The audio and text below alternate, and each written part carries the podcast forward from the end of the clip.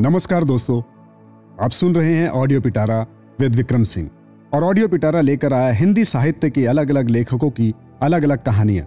और आज मैं आपके सामने लेकर आया हूँ शरद चंद्र चट्टोपाध्याय का एक खूबसूरत सा उपन्यास, चंद्रनाथ। मेरी आवाज़ में तो आइए शुरू करते हैं। भाग चार। भाग पाँच। उम्र के सम्मान का ज्ञान जितना पुरुषों में रहता है, उतना नारियों में नहीं। पुरुषों में बहुत कुछ अलगाव रहता है, जैसे दस, बीस, तीस, चालीस, पचास, साठ इत्यादि इत्यादि। तीस साल का एक युवक, बीस साल के युवक को नीची नज़र से देखता है। पर औरतों में ऐसी बात नहीं होती। अपने विवाह के समय तक वो बड़ी बहन, भाभी, माता, बुआ या दादी की सेवा करती हैं और उनके बीच रहकर थोड़ा बहुत जो भी कुछ सीख लेती हैं, इसके बाद ही बिल्कुल प्रथम श्रेणी में आ जाती हैं। तब 16 साल से लेकर छप्पन साल तक के सभी हमजोली होती हैं। कहीं कहीं इस नियम में थोड़ा बहुत व्यक्तिक्रम भी देखा जाता है, परंतु अधिकतर ऐसा नहीं होता। आखिरकार चंद्रनाथ के गाँव की बड़ी ननद हरिबाला में ऐसी बात दिखाई दे गई। उस दिन दोपहर को पश्चिम की खिड़की खोलकर सरयू आकाश की ओर देखती हुई चुपचाप खड़ी रही। हरिबाला एक थाली में मिठाई और जूही की एक मोटी सी माला लेकर हाजिर हुई। माला उसे पहनाकर बोली, आज से तुम मेरी सहेली हुई। क्यों सखी? सरयू को कुछ आश्चर्य हुआ। फिर भी थोड़ा हंसकर बोली, नहीं नहीं दीदी, सखी कहकर पुकारना होगा। ये चाहे आदर हो या अनादर, परंतु सरयू के जीवन में इससे पहले कभी ऐसा नहीं हुआ। इसी से इस आकस्मिक आत्मीयता को वो समझ नहीं सकी। क्षण भर में ही बड़ी बहन की उम्र की एक स्त्री के गले में हाथ डालकर सखी कहते उसे शर्म लगती थी, परंतु हरिबाला थी जो उसे छोड़ती ही नहीं थी। इसमें नवीनता हो या अस्वाभाविकता परंतु हरिबाला ने कोई विचार नहीं किया। इसी से सरयू के मुँह पर इस प्रिय संबोधन में विलंब देखकर कुछ गंभीर और उदास होकर उसे कहा, तब मेरी माला लौटा दो, मैं कहीं और जाऊँ। सरयू उदास हुई, परंतु अप्रतिभ नहीं हुई। कुछ हंसकर मधुर स्वर में बोली है सहेली खोजने? ननद चुप रहकर बोली, वाह, खूब रहा। लोगों का कहना तो यह है कि बहू को बोलना नहीं आता। सरयू हंसने लगी। ननद ने कहा तो सुनो, इस गाँव में तुम्हारा एक भी साथी नहीं। बड़े आदमी का घर होने के कारण और तुम्हारी मामी के बातचीत करने के गुण के कारण कोई तुम्हारे साथ यहाँ नहीं आता जाता। ये मैं जानती हूँ, पर मैं तो आऊँगी ही, किंतु बिना किसी संबंध के काम नहीं चलता।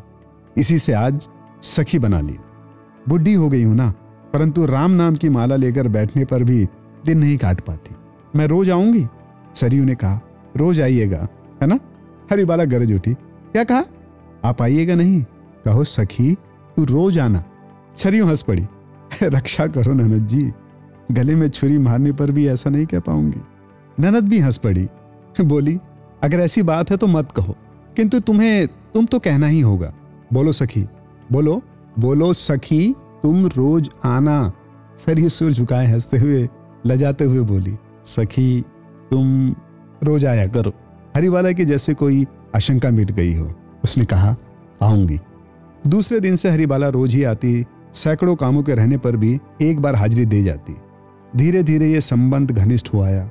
बाद में सरयू भी भूल गई कि हरिबाला उसकी हम उम्र नहीं है, बल्कि ऐसी दोस्ती सब में नहीं होती।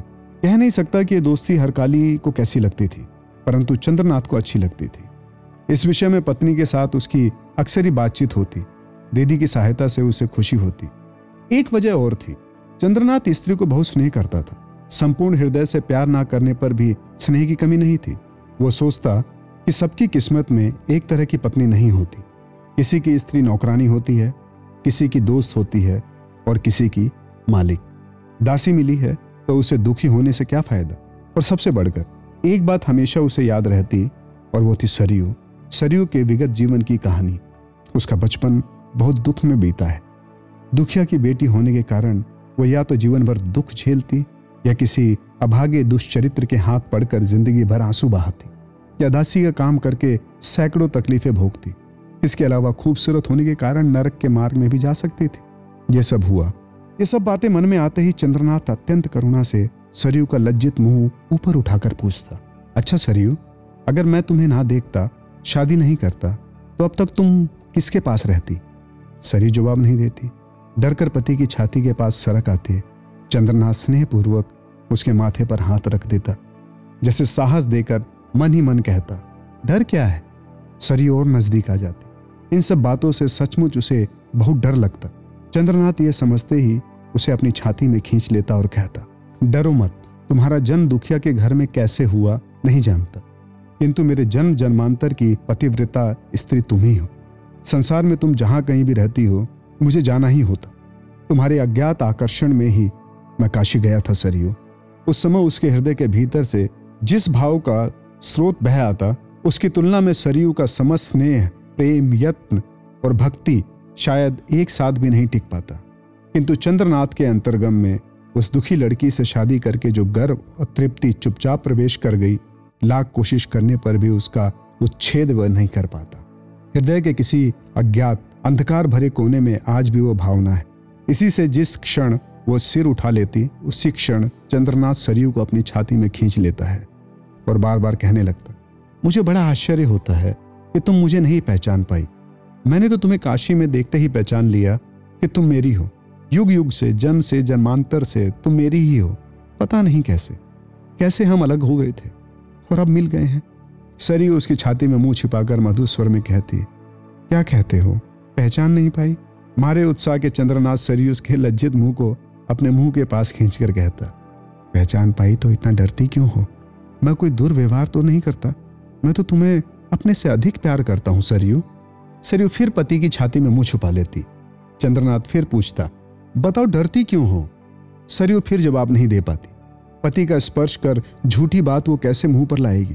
कैसे कहेगी कि नहीं डरती? वो सचमुच उससे डरती है। ये कितना बड़ा सत्य है, कितना बड़ा डर है। इसे इसके अलावा और कौन जानता है? क्या कह के हमें? हरिबाला के आगमन से चंद्रनाथ को खुशी होती। सरयू को एक सखी मिल गई है। दोनों को अपने मन की बातें कहने के लिए आदमी मिल गया है। यही चंद्रनाथ के आनंद की वजह थी। एक दिन सरयू सारी दोपहरी हरिबाला की प्रतीक्षा करती रही। आकाश में बादल घिरे थे। तब तब बारिश हो रही थी। हरिबाला नहीं आई।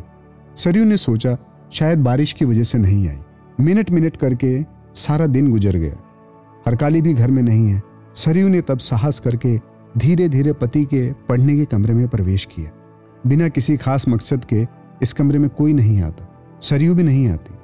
चंद्रनाथ ने किताब पर से मुँह उठाकर कहा, आज शायद तुम्हारी सखी नहीं आई? सरयू ने कहा, नहीं, शायद इसी से मेरी याद आ गई। सरयू कुछ हँसी मतलब ये कि याद हमेशा आती है, परंतु हिम्मत नहीं होती। सरयू ने कहा, शायद पानी की वजह से नहीं आई। शायद नहीं, आज चाचा की छोटी लड़की निर्मला को आशीर्वाद दिया गया है। शीघ्र ही शादी होगी, शायद दीदी भी वहाँ गई है। सरयू ने कहा, शायद? हाँ? इसके बाद चंद्रनाथ कुछ देर तक चुप रहकर बोले, दुख होता है कि हम बिल्कुल पराए हो गए हैं। मामी कहाँ हैं? शायद वो अभी वहीं है। चंद्रनाथ चुप होकर सोचने लगे। सरयू ने धीरे धीरे पास आकर बैठकर कहा, क्या सोच रहे हो? चंद्रनाथ ने एक बार हंसने की कोशिश करते हुए सरयू का हाथ अपने हाथ में खींचकर कहा, कोई खास बात नहीं है, सरयू। सोचता था कि निर्मला की शादी है और चाचा ने एक बार खबर भी नहीं दी। केवल मामी को ही बुलाया है। मानो केवल हम दो ही पर आए हैं।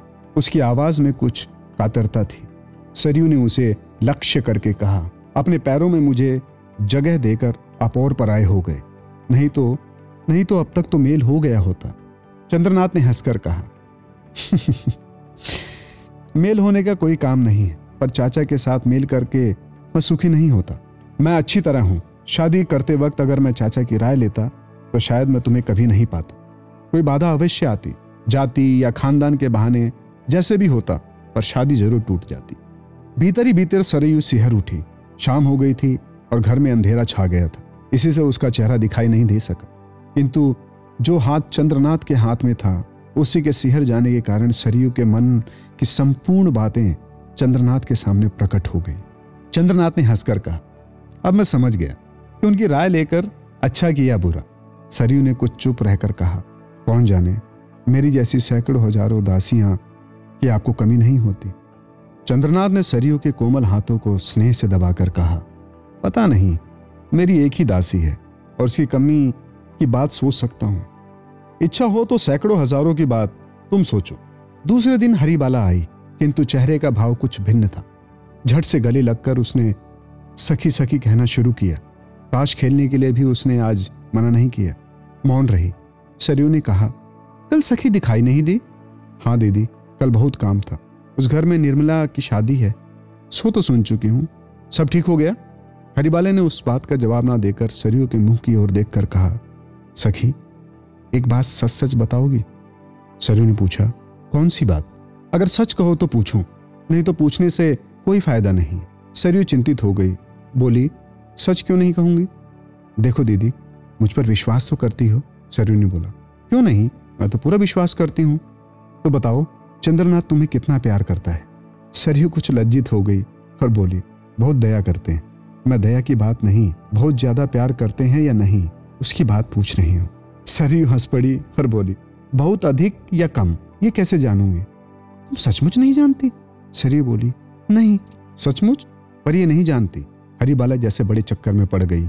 सिर हिलाकर बोली, स्त्री नहीं जानती कि उसका पति कितना प्यार करता है? यही मुझे भय लगता है। हरिबाला का चेहरा शंकित था। यह देखकर सरयू भी शंकित हो गई। और बोली, डर किसका? हरिबाला बोली, इसे किसी और दिन पूछना। उसके बाद उसने सरयू की ठड्डी पकड़कर मधुर स्वर में बोला इतना रूप इतना गुण इतनी बुद्धि लेकर क्या इतने दिनों तक तुम घास काटती रही? सरयू हंस पड़ी। ऐसी ही इंटरेस्टिंग किताबें कुछ बेहतरीन आवाजों में। सुनिए सिर्फ़ ऑडियो पिटारा पर। ऑडियो पिटारा सुनना ज़रूरी है।